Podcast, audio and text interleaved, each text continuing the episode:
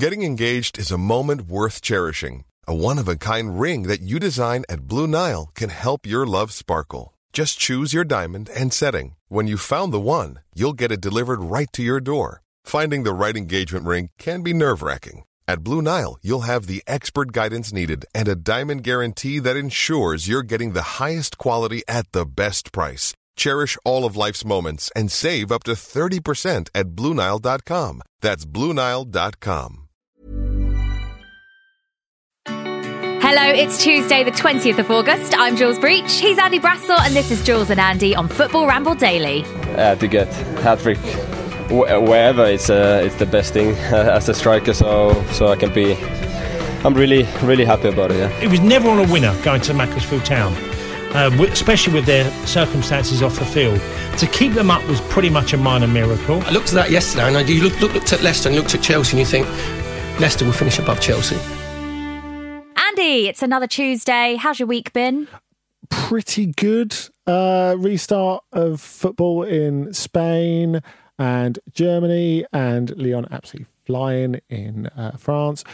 Less we talk about AFC Wimbledon, the better, which is good, although, 1 point on the board, can't argue with that. You've had a very sophisticated children's lunch today of fish and chips and your selection of mushy peas, which I... Fish fingers. Fish fingers. And chips. Wow, that's even more of a kid's dinner. Yeah, absolutely. Sometimes it's necessary, though, isn't it? Sometimes you just got to scratch that itch. You got to do it. How was your weekend?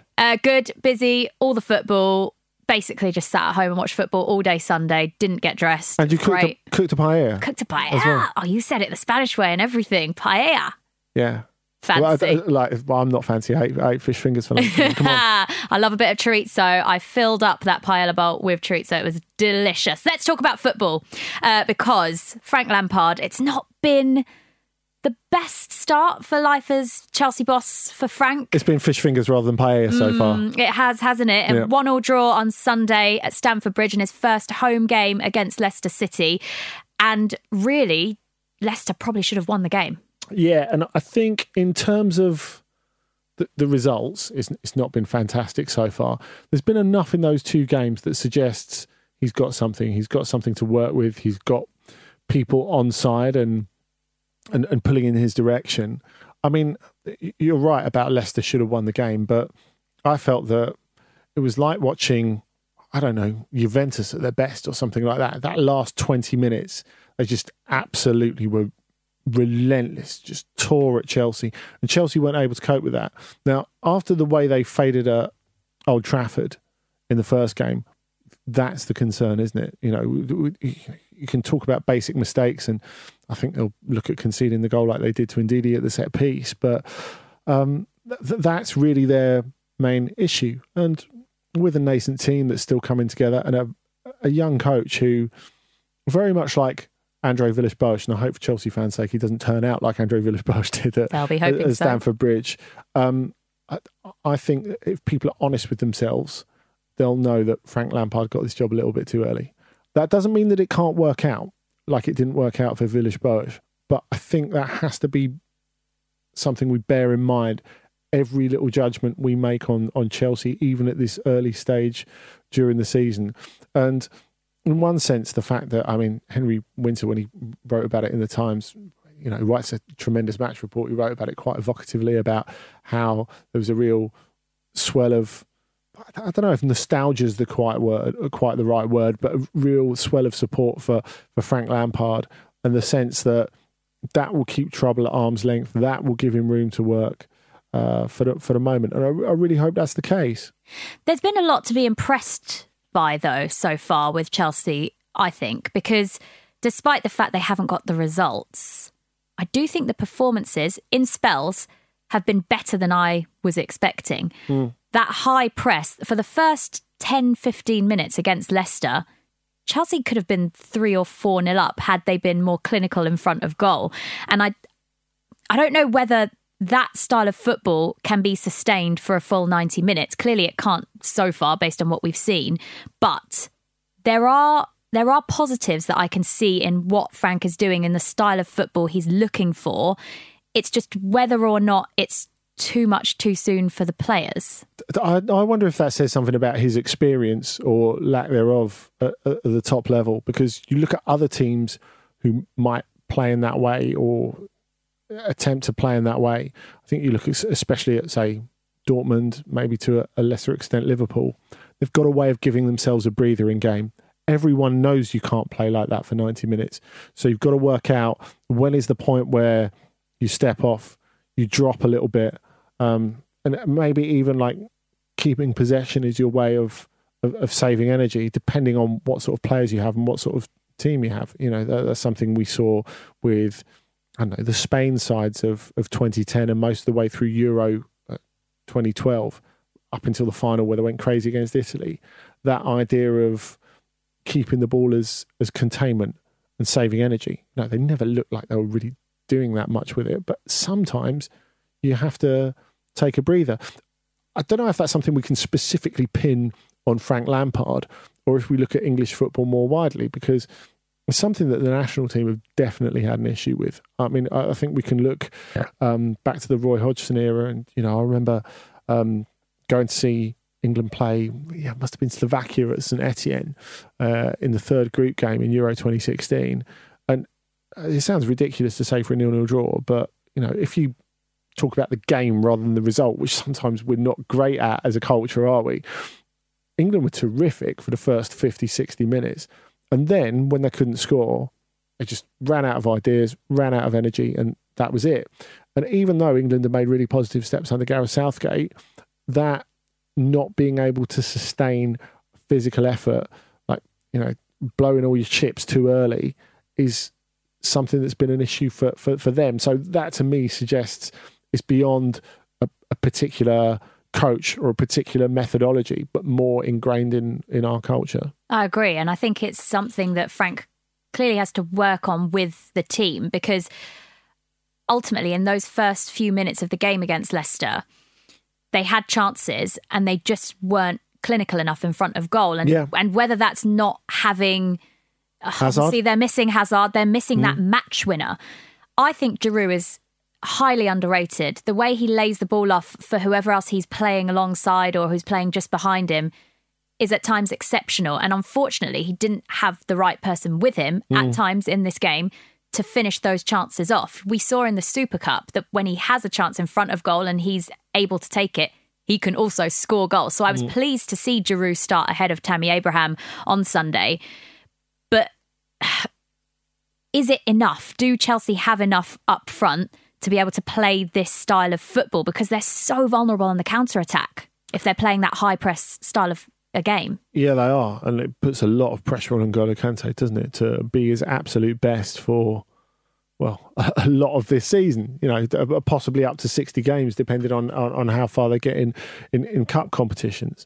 I mean, you know, there are going to be times, I think, especially if, as they seem to want to do, via Abraham, via Mason Mount, to really commit to developing their own players, and not just developing their own players to sell, but developing their own players for their first team, which is something that Chelsea haven't really done. Mason Mount was exceptional in the game. He was terrific. Again, he was their best player for me. For the first hour. Aside from Kante. Yeah. Again, for the first hour, he was brilliant. Maybe, again, saving energy comes as part of what the team do. Maybe it comes as part of his personal experience. But yeah, he was terrific, really brave. And again, the environment is set for him to flourish, because that click between Lampard and the crowd, I think, is very, very important. It's something like the atmosphere last season at Stamford Bridge was pretty poisonous for long spells. Very negative, wasn't it? Yeah, and like, even when the results weren't that bad, and you know, they ended up doing okay out of the season. If you imagine Lampard repeating statistically the season that Sarri's just had, I mean, he would be praised to the hills, and quite rightly in the circumstances. But I think, you know, it was probably the most negative atmosphere that there had been between team and crowd since the Rafa Benitez days. Really, it was pretty bad. Now they've moved on from that, and there is that sense of freedom, that sense of, yeah, I guess, a free hit this season because of the situation that they find themselves in. But I think that situation is absolutely perfect for for Mason Mount. You know, ideologically, the crowd are ready for him. The club, the team is ready for him. And, you know, it's a great situation for him to be able to build his Premier League career. A couple of my mates were at the game at Stamford Bridge and talking about the atmosphere there and whether they're backing Frank. They said that in the second half, they could feel around them that there was a sense of restlessness because the game ran away from them. And as we've already discussed, Leicester probably should have won the game. Do you think that's just something that they need to get used to compared to like diminished circumstances rather than necessarily dissatisfaction with what Frank Lampard's doing? Yeah. And I think that in comparison to if, say, for example, Maurizio Sarri was still in charge and they'd got 3 games into the season without a win, including the Super Cup. Yeah. There would have been boos going into the final few minutes of the game, up against it, after being 1-0 up for the majority of the game and, you know, then coming away where you could have potentially lost it. There would have been boos if Sarri was still in charge, you'd imagine. So there is this sense that because Lampard is a club legend, he will be given more time. Obviously, the transfer ban helps that in a way. It helps steady the ship, doesn't it? Yeah. Yeah, absolutely. I mean, you know, it makes it clear what you've got to work with. There's no doubt. There's total stability. But yes, it's going to take time. I don't think there's any doubt about that. And you know, that's fine because he's still learning as well. I mean, it's the perfect environment for him. I mean, any other season, you'd be thinking like he's got to fight on to save his job because we can understand his history with the club, but it's Chelsea, and Chelsea have really high standards. Their stability is further up in the club. It's not the coach. You know, you can compare them in a certain way to the way a lot of modern European clubs work. Say, you know, you look at Bayern and their stability is Hoeneß and Rummenigge, and for a while it was some years back. It was Beckenbauer. It's never been the coach. The coach is just another employee. But I think really this situation that they're in sort of lends itself quite nicely on all sides, because say if they had been in a different situation, say if they had have been able to go and buy players, and say if Frank Lampard had been in charge then, say if he bought some players, it didn't really gel. They were, I don't know, 8th in February and out of Europe, and it didn't work, and they fired him. Is there a real backlash from the fans just because Frank Lampard being who he is? If he'd not have been given that time, which he will undoubtedly be given. I know this is a hypothetical, but stay with me here. Yeah. You know, I think it's something that it almost forces the club to be a little less trigger happy than they might be in a parallel situation, in a normal situation. Which is good, because we don't want to see managers being sacked left, right and centre when it hasn't worked. Well, the Premier League has really gone that way. It has. Because the stakes have become higher and higher and higher. I mean, we've had a lot of teams have 3 manager seasons in the last little while. And, you know, when you get to a point, and we've seen it, of course, there was a change of ownership there, but when Swansea went through 3 in a season, and you're thinking, oh, this is bad. You know, Swansea were a club, along with Southampton, until again there were quite profound changes there, that you think this is a club for most of the time in the Premier League, that they were in the Premier League. Swansea had a very, very definite identity. So for them to get to a point where they panic, that's, yeah, things are really changing in this league. It will be really interesting to see whether the board listened to the Chelsea fans if, for example, things don't go to plan and they actually go downhill and Frank hasn't got the results that the fans are looking for. And are we talking bottom 6? I'm talking really bad, yeah. Bottom 6 in the table, and the fans want him out, but the board want to give him time. It'll be interesting to see whether they listen to the fans or whether this ultimate... Do you know what I mean? I do know what you mean. I'm interested to see how bad it would have to get in terms of results. We're not talking about... For the fans to turn. Exactly, because in terms of the content, as you say, in the games, we could easily be sitting here talking about them with 6 points in a UEFA Super Cup. I mean, it's not a massive leap, is it, from what they've produced to those results? It sounds weird when you see it written down, what's actually happened, but... you know, they weren't a million miles away in any of those. I think, as well as a side to this, we have to say, talking of managers and experience, what a good job Brendan Rodgers is doing at Leicester already. They look formidable. I mean, we touched in, didn't we, last week on those teams that could be popping towards sixth.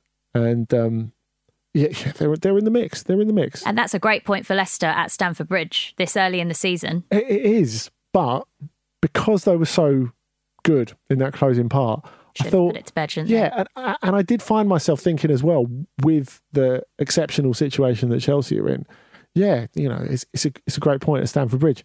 In 3 months' time, will they still think it's a great point? Mm. Or will they think there's a couple of points we let go? Obviously, so much of that will be conditioned by the results Chelsea have from here on in. And I think the fact that they go away to Norwich next and they're home to Sheffield United next. These are some good fixtures where Chelsea should be winning. Well, that's the thing. All of a sudden, this is a point where there is pressure on. If they don't get points from these, or they just get like 1 or 2 points from those, then maybe there's a different angle to this conversation that we're having at the moment. However, away at Norwich next, we saw how well Norwich played at home this weekend. Yeah. And the fact that Daniel Farke is going to keep to that style of football and they're going to score goals. Chelsea's defence don't look the strongest in the league right now. It's not going to be a dead set win for Chelsea. I would be sprinkling essence of horse placenta on Antonio Rudiger's cornflakes at the moment. There's no other way. There's no other way. He's got to play, hasn't he? He's got to come back. Yeah, he's got to.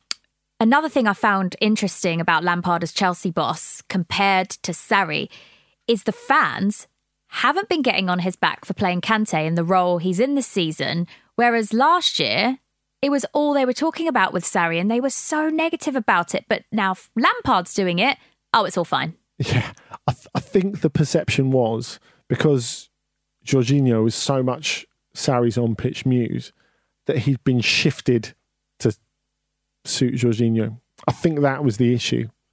And, you know, it's a self-perpetuating thing, isn't it? Because Sarri's getting stick for everything. Apparently, yeah, for everything, but apparently shifting their best player for his boy. Jorginho's getting stick for struggling with the demands of the Premier League. And let's face it, he's not the first player to have found it a bit difficult in his first season. Better players and worse players than him have found it that difficult, and more difficult in their first season in the Premier League. I mean, I think Sarri got some unreasonable stick because of Jorginho, and Jorginho got some unreasonable stick because of Sarri. I'm really interested to see how this season pans out for Jorginho, now that the coach that he was seen as being totally synonymous with is not there. Well, he's getting game time and he's playing in the role he wants to play in. Kante is playing further up the pitch. So we'll have to see how it all pans out, as you say. But the fans clearly are giving Lampard a little bit of leeway there with that decision. Kante's going to end up as their top scorer. Like, basically, do you reckon? Beckers can't be choosers. Even after missing that shot against Leicester, he should have scored that.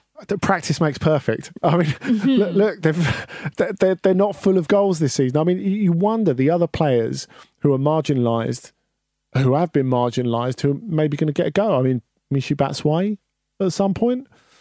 You know, they can't rule anything out at the moment, can they? They can't. We've got an email here from Neil Biggerstaff. Thanks for all of these. Remember, you can email Jules and Andy at footballrambledaily.com to get in touch.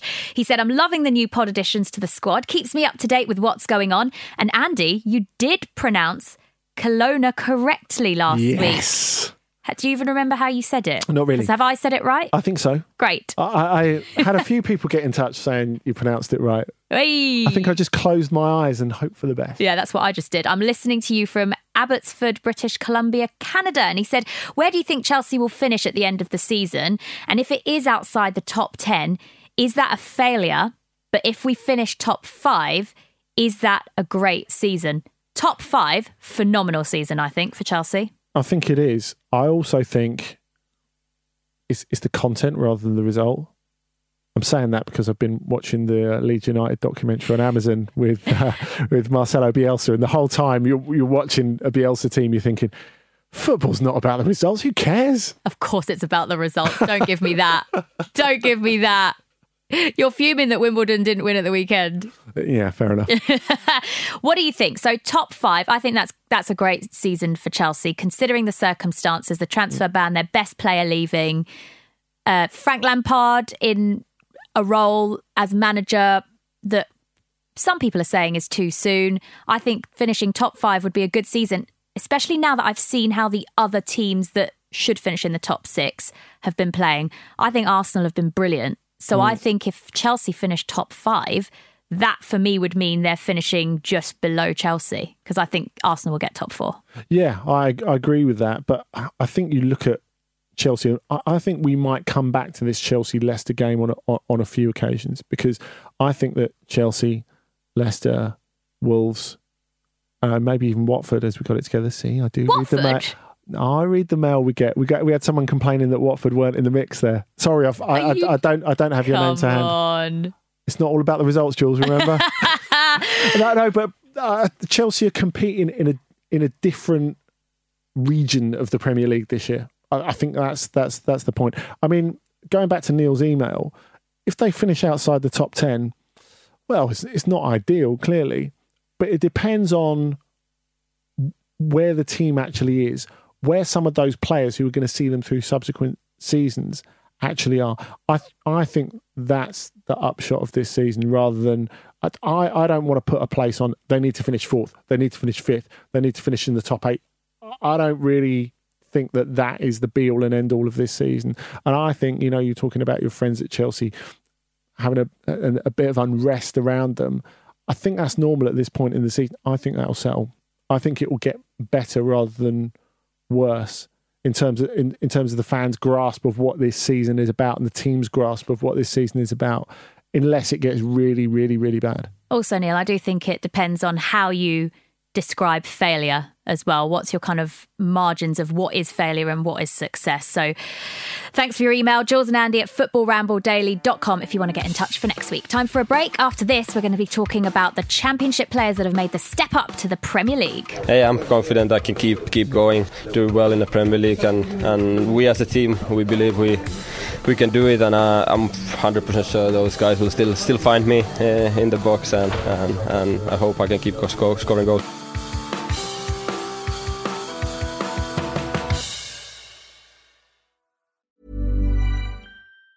Getting engaged is a moment worth cherishing. A one-of-a-kind ring that you design at Blue Nile can help your love sparkle. Just choose your diamond and setting. When you've found the one, you'll get it delivered right to your door. Finding the right engagement ring can be nerve-wracking. At Blue Nile, you'll have the expert guidance needed and a diamond guarantee that ensures you're getting the highest quality at the best price. Cherish all of life's moments and save up to 30% at BlueNile.com. That's BlueNile.com. Hey, I'm Ryan Reynolds. At Mint Mobile, we like to do the opposite of what Big Wireless does. They charge you a lot, we charge you a little. So naturally, when they announced they'd be raising their prices due to inflation, we decided to deflate our prices due to not hating you. That's right. We're cutting the price of Mint Unlimited from $30 a month to just $15 a month. Give it a try at mintmobile.com/switch. $45 up front for 3 months plus taxes and fees. Promo rate for new customers for limited time. Unlimited more than 40 gigabytes per month slows. Full terms at mintmobile.com. This show is sponsored by BetterHelp. A lot of us spend our lives wishing we had more time. The question is, time for what? If I had an extra hour in the day, I might catch up on the latest football news, take a lovely walk with my dog Sammy, or maybe interview someone using an orange peel and a broken iPhone. You know, normal journalism stuff. But it's not always easy to prioritise our time, and that's where therapy can be an extra helping hand. Therapy can help you find what matters to you so you can do more of it. Untangle any unneeded worries and start to value your time for you. So if you're thinking of starting therapy, give BetterHelp a try. It's entirely online, designed to be convenient, flexible and suited to your schedule. Just fill out a brief questionnaire to get matched with a licensed therapist and switch therapists at any time for no additional charge. Learn to make time for what makes you happy with BetterHelp. Visit BetterHelp.com/ramble today to get 10% off your first month. That's BetterHelp, HELP.com/ramble.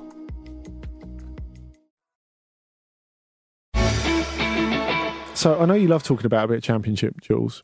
Unfortunately enough, Timo Pukki has just made the Premier League his playground in the space of two games. That hat-trick at the weekend, sublime. Four Premier League goals in two games. I thought they were really good goals. He's a joint top scorer in the league. No one expected this after two matches. No, and haven't seen him, probably. Haven't seen him play in Germany and then disappear into the ether through a not especially successful spell in Scotland and then go off to Denmark.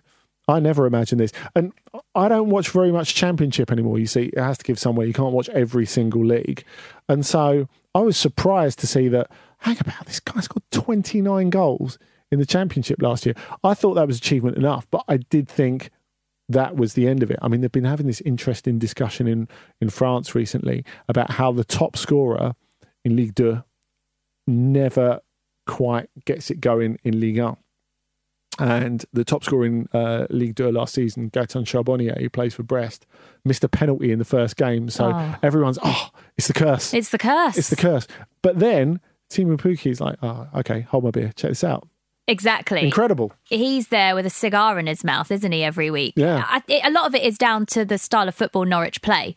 Daniel Farke and the way he sets his team up means they are going to score goals. And Timo Pukki every single week will have these chances. And he is a clinical, efficient goal scorer. If he gets those chances, he puts them away. I love the way he plays. He's so confident in front of goal. He's not worried about this is the Premier League. He just wants to score goals and help his team win. Yeah, I think it was interesting seeing him being interviewed by Gary Lineker on Match of the Day, where he said, well, yeah, this is probably one of the greatest moments of my career. And then you could see the cogs sticking around his brain. It's like, well, it was only a hat-trick in the second game. Should I really be saying that? And I was thinking, go for it. Just go for it. Say that. That step up from the Championship, it's been a challenge over the years for many players. Yeah, well, you know what, Jules? If you're Che Adams, having just arrived at Southampton after a very good season in the Champo with Birmingham, you get home after missing that sitter. Let's not skirt around it against Liverpool. And, you know, the chance to make a name for yourself by scoring against Liverpool, you're not really going to get a better chance. You come home, turn the telly on and watch Timo Pukki making it look like it's easy. Yeah, that's tough. It must be tough for the players that have come up from the Championship from last season who are watching on and seeing how well Pukki and some of the other players have adapted to the Premier League. And as a striker, you're judged on the amount of goals you score. Last season for Birmingham, Che got 22 goals and 5 assists. He's yet to get on the score sheet this season. And it's all about getting that first goal, isn't it? Then you can relax. Right, I've got one in the Premier League now. Now I can carry on. It's too soon to judge Che Adams and say whether he can or cannot make the step up. But so far, it's not been the best watch. Yeah, well, I don't know what people expect because Southampton paid, what, 15 million for him? I mean, how many Premier League goals do you expect for that amount of money these days? If you're a Southampton fan, a lot. You want a lot. I think if you're getting 10, you're doing all right. And, you know, it is only the start of the season. He is only just adapting. And we've got to bear in mind that Southampton are entering a new phase under Ralph Hasenhutl. This is the first time he's had a pre-season with the team. This is the first time he's got to start making it his own, not with a limitless budget. I like him as well. Yeah, I like him a lot, but he did a phenomenal job getting them away from the bottom three last season. I don't think that's something we can emphasise enough. And, you know, it is going to take time to, we're talking about Wimbledon before, I think after Wally Downs got the team away from the bottom last season and, you know, the form in the last 2 months of the season was kind of promotion form really to get us into that position. But then you've got to start all over again.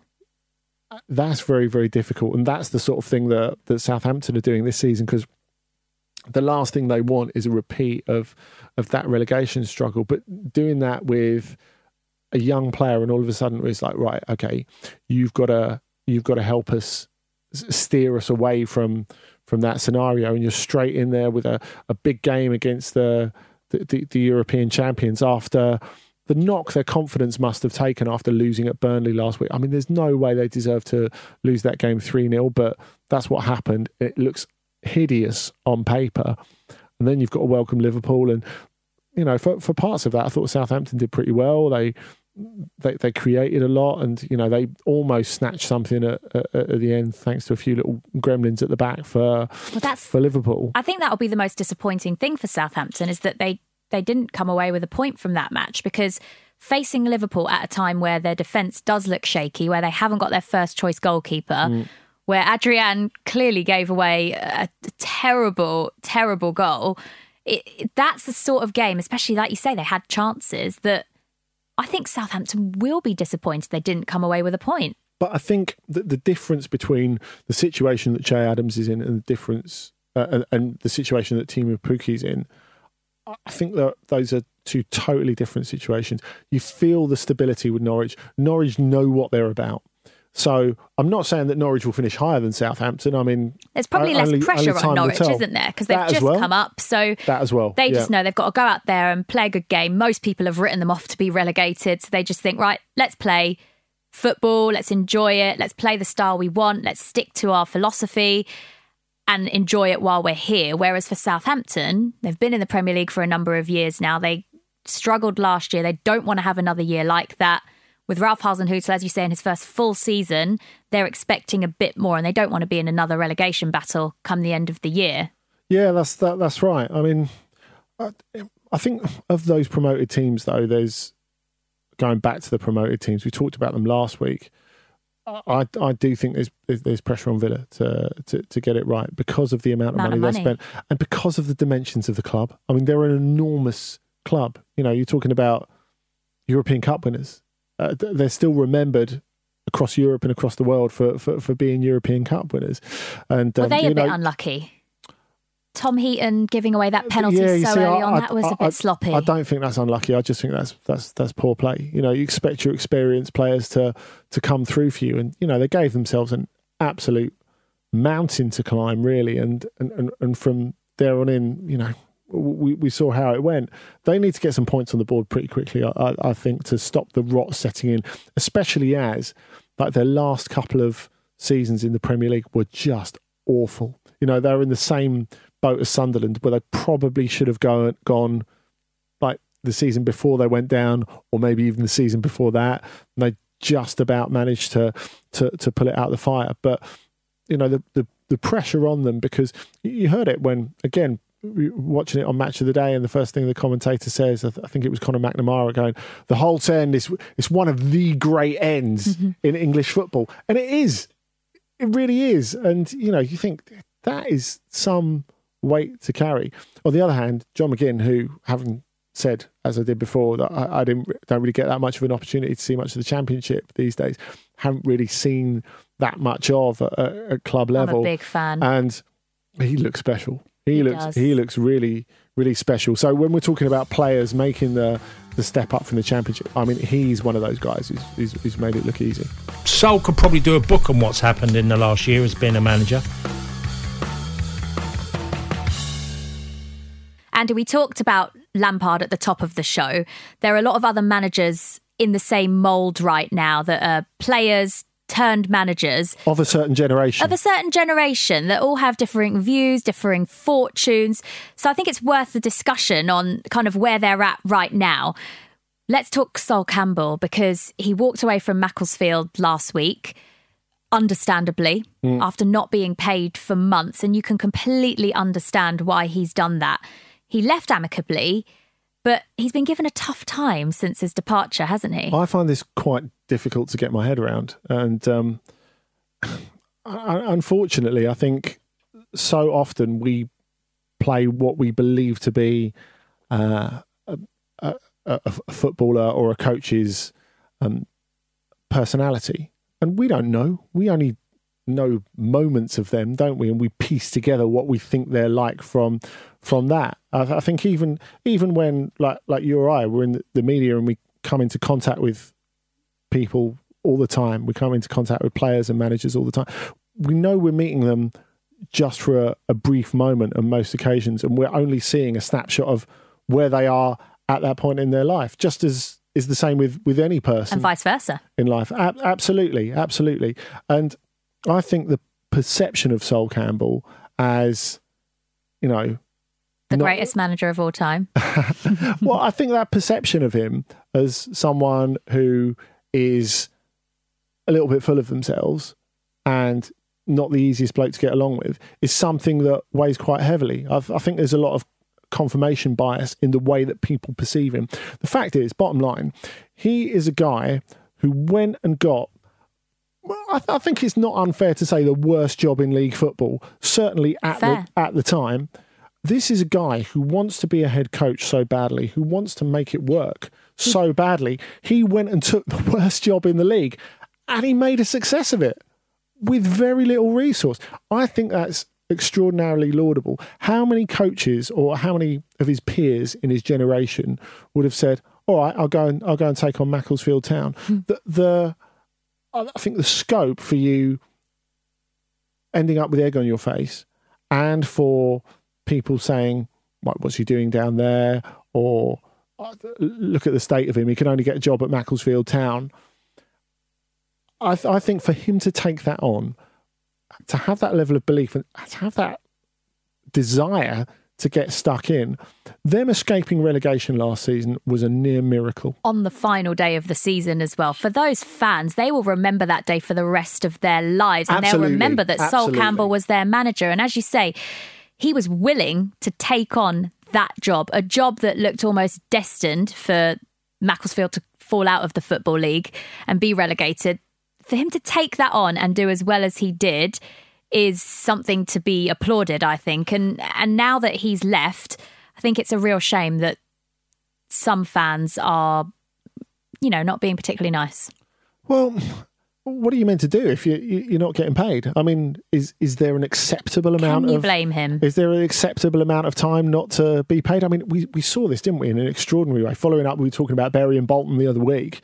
And, you had the owner of Bury, Steve Dale, who, there aren't any words, really, on TalkSport last week, rowing with one of his players because he was proudly trumpeting that he paid him 50% of his pay last month, having not paid him for months, as if, how dare you come on and complain about your circumstances when you've been given, 1/16 of what you're legally entitled to. And what you're owed. Yeah, absolutely. And I think it takes something like that to put it into perspective for a player to say, actually, I'm on the brink of losing everything. Me and my family are in a spot. We're going to get thrown out of our house. That's disruptive in every way, obviously, anyway, even if you're a single person, but he was a guy with a family, with kids at school and all the rest of it. It's very difficult for us sometimes to think of footballers like that. We think of them all living in mansions in Essex or whatever, even if they're playing for Bury. But, it's not like that. And, it's something that, is something that we want our clubs to survive no matter what, of course. But there comes a point where it's just too much. And, a player, whether it's, or a coach, whether it be someone like Sol Campbell, who's done very well out of his career, or whether it be someone who's living hand to mouth, like the Bury player, excuse me, I can't remember their name, who was on TalkSport telling his owner what he was going through. There comes a point where you're like, I signed a contract, I'm entitled to this money, I deserve to be paid, I'm not putting up with this anymore. It's interesting to see as well the different reactions and the different kind of levels of allowance and leeway that players turned managers get, because there are so many of them in this kind of era now, aren't there? To name a few, we've obviously got Scott Parker, who went down with Fulham, but that was accepted because of the circumstances in which he took over the club. They were set for relegation already. So I don't think anyone expected him to keep them up. If he did, then it would have been a miracle. But how long will he get this season? Yeah, and I think a lot of it is the perception of what they're like as a person, isn't it? It's similar with Jonathan Woodgate at Middlesbrough. Mm. This is his first managerial role. He obviously is a Borough boy, so do the fans give him a bit more leeway because of that? Yeah, and I think they haven't won yet. They haven't won a game yet this season. But I think because of what went before, I think most Borough fans realise it's a year zero. You know, there was dissatisfaction with the football, and you know that since they've left the Premier League, Middlesbrough have found it very, very difficult to fill the stadium. And when you bear in mind, you know, when I was in my teens and early 20s, it was always full. And you know, they're a Premier League perennial, even through those crazy years of, you know, Ravanelli and Brian Robson and Emerson and Janino Palisa and all those. But you've got the inside track on this, haven't you? Well, my dad's a Middlesbrough fan. My family are from Middlesbrough and my dad has supported them since he's a kid. And you're probably wondering how on earth I'm a Brighton fan then. It's because my dad moved down to Brighton when he was 18. But through and through, he's a Borough boy and has supported them his whole life. And I asked him, I said, Dad, how are you feeling about what's happening at Middlesbrough right now? He was a Pulis out. He didn't like the style of football last year. So he said to me, as long as we see attacking good football this year, that's important. And they're almost seeing this, he said, him and his friends that are Borough fans, they're seeing this as a transitional season. They're allowing that with Woodgate. But he did say that there does also come a point where he needs to get wins. Otherwise, he's worried that he might not get a whole season. Yeah. I suppose this is... It's a results-based business, Andy, as we were saying earlier. It is about the results. This is Lampard without the transfer ban, basically, isn't it? But, you know, I mean, Jonathan Woodgate is not just someone who played for the club. He is a local lad, and I think that matters. Interestingly, a friend of mine grew up on a parallel street to Jonathan Woodgate. Wow. And he said that when Woodgate came home from Real Madrid for his first winter break, he turned up at his mum and dad's house in an old banger, completely stuffed with bags of dirty washing, like he was coming home from university. That is excellent. It's pretty good, isn't it? Footballers, they don't know how to wash their own clothes, Andy. Well, if you're going to give them a bad name. if you're at Real Madrid, I mean, you know, what happens? I mean, Santi Solari goes, do you want to come out for dinner tonight? And you go, no, I've got my washing to do. Well, we hope that Middlesbrough I'm sure my dad will be hoping that Middlesbrough pick up some points this weekend. Andy, it's been a pleasure as always. See you next Tuesday. Look forward to it. Are we allowed to say that on this show? Yeah, we're allowed to say that. See you next Tuesday. Kids' lunch. I had fish fingers and chips for lunch. Oh, nice. Yeah. On a Monday? Sometimes. Friday dinner. Sometimes you've got to have a kids' lunch, don't you? This was a Stakhanov production.